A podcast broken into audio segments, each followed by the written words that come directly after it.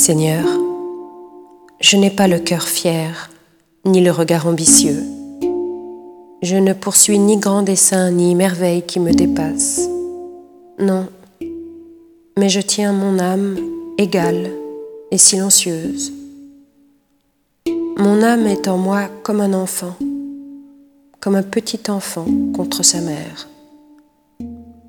Attends le Seigneur Israël, maintenant et à jamais.